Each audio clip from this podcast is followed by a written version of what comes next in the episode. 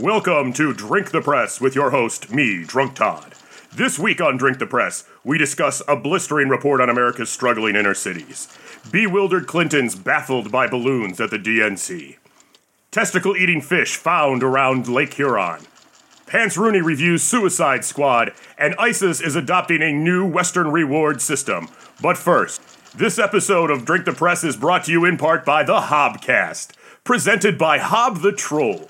This monthly podcast, hosted by an actual bridge troll, features interviews and improv featuring guests from all walks of life. Available for free on iTunes and at www.hobthetroll.com. This episode is also brought to you in part by Silicon Valley startup GHCSSD.com or Go Hold a Cardboard Sign on a Service Drive. Go Hold a Cardboard Sign on a Service Drive is a quick, easy alternative to GoFundMe.com.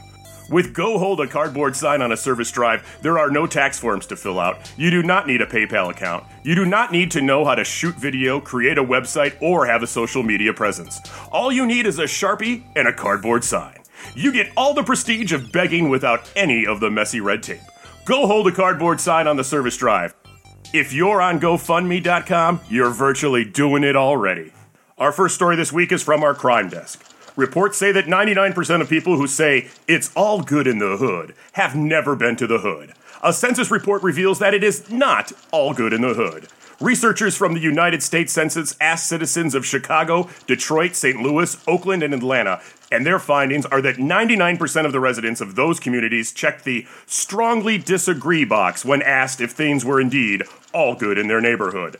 A similar finding on the phrase, it is on like Donkey Kong, reveals that giant monkeys throwing flaming barrels of oil is not the barrel full of monkeys one might assume. And if it is indeed on like Donkey Kong, you should run as fast as possible and arm yourself with a musical hammer. In politics, bewildered Clintons baffled by balloons at the DNC a former leader of the free world and a potential future president of the United States, were beyond any shadow of a doubt perceivably bewildered by the brimming rubber bags of blue state breath known as balloons as they fell and bounced on the biggest stage in the city of brotherly love. The power pairing were completely bemused, but especially bewitched was Bill Clinton, all big eyed and boyishly bouncing those big, beautiful blue balloons like a newborn baby, all about the DNC stage, while his beloved blushing bride, better half, and presidential best bet for breaking up the big banks, Hillary Clinton, beamed beneath the boulder sized balloons. The Pentagon fears the Kremlin's best balloon blowers are preparing a balloon drop that would further bilk and distract the brainless American body politic, leaving our borders undefended and liable to be blown away by boundless bouts of barbarian brawlers and bullies. In outdoor sports, testicle eating fish found in Lake Huron. Anglers have discovered a fish species with human like sharp teeth in the waters of Lake Huron. Biologists who were able to get a specimen and examine the creature have dubbed it Jabus nunaris simplex 2. They say the fish is an altogether new species, a mutation from Lake St. Clair that was created thanks to a toxic combination of water with abnormally high E. coli counts, Bud Light, Frat Bro urine, used Chris Craft fuel, and Fireball cinnamon whiskey. The seemingly benign ingredients mixed together create a sludge that damages the DNA of fish and results in a monster that craves human flesh, gold Goldschlager liquor, and titty flashing women. In psychology, shame on Trump shamers, say shrinks shaming those that would shame those that would shame Trump.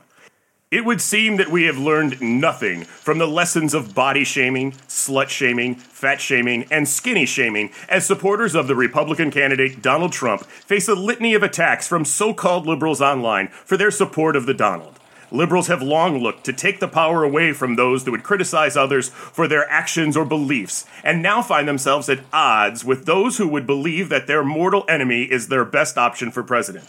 Beloved independent news site This Should Be the News has started the hashtag on Twitter, Say Something Nice About Trump. And we encourage you to go online and say something nice about the Donald in his time of personal crisis. Once again, that hashtag is Say Something Nice About Trump. Next up is our weekly Pants Rooney segment. This week, Pants Rooney reviews a movie he hasn't seen yet and will probably never see The Suicide Squad. Take it away, Pants Rooney. You know, I haven't been to a theater in years. The popcorn isn't soggy enough anymore. There's too many commercials, and the theaters have too many speakers, and I just have two ears after all. But I know I already hate the Suicide Squad. As soon as I saw that image of Jared Leto as the Joker with a tattoo on his forehead that said damaged. I knew that it should have said shit pile. There's a reason that stories from the days of Homer's Iliad to Shakespeare to Stanley Kubrick have had a protagonist and an antagonist. As soon as you start making the bad guys the center of the movie, you have to make them good guys. And now we're just dealing with not very good guys. We've come to this place slowly, of course. Gordon Gekko, Tony Soprano, Stone Cold Steve Austin, Breaking Bad, Dexter, and now we've got the Suicide Squad and Donald Trump. We've lowered the bar for good guys so low that we don't even realize when we have a real bad guy in our midst. We just hand them the wheel and hope they'll deliver us a blockbuster movie or fix our nation. You take all the monster energy drinks, juggalo makeup, Jersey Shore affliction fashions, and put them in a blender and slap them on a 1990 MySpace profile, and you got something pretty much like what I think the Suicide Squad is. You got a crocodile man in a hoodie, a boomerang expert, a man who shoots fire, and they're all sent to save the world because apparently Superman is on a holiday. Oh, and don't forget about Will Smith, who will most certainly pause one of the jock jams that'll play real loud through one of those thousands of speakers in the theater. And pause it just long enough to remind all these crocodile men and white people that they're crazy right before a well timed explosion in front of an advertisement for Mountain Dew in the X Games.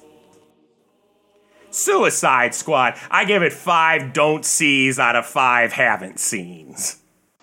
In justice news, an eye for an eye is being considered by many U.S. judges.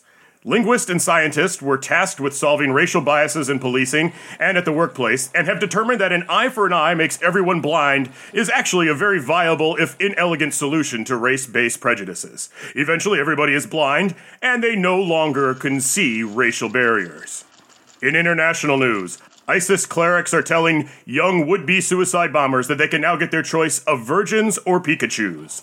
In an effort to bring on more Western and younger recruits, ISIS leaders have printed new handbooks that specify that suicide bombers will be rewarded with either virgins or Pikachus in the afterlife. We went to a church, a temple, a mosque, and a bank to ask God for comment, and he did not respond. This week's random Pants Rodney joke. Oh man, I got a bad lawyer, I tell you. Ooh, he's bad. How bad? The other day he told me to wear orange to court. Ooh, that's bad. And finally, we bring it to our We're Gonna Have to Leave It at That segment. President Bill Clinton, when he was still a candidate for president on the campaign trail, appeared on an MTV Rock the Vote program, where he promised that if elected, he would release every UFO document in the first in his first month in office.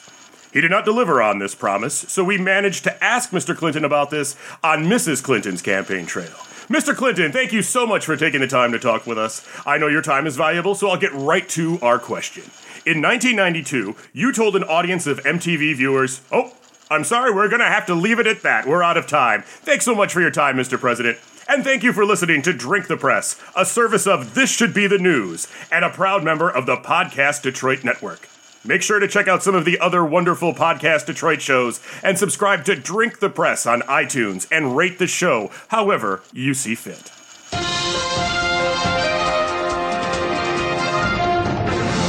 Gingivitis.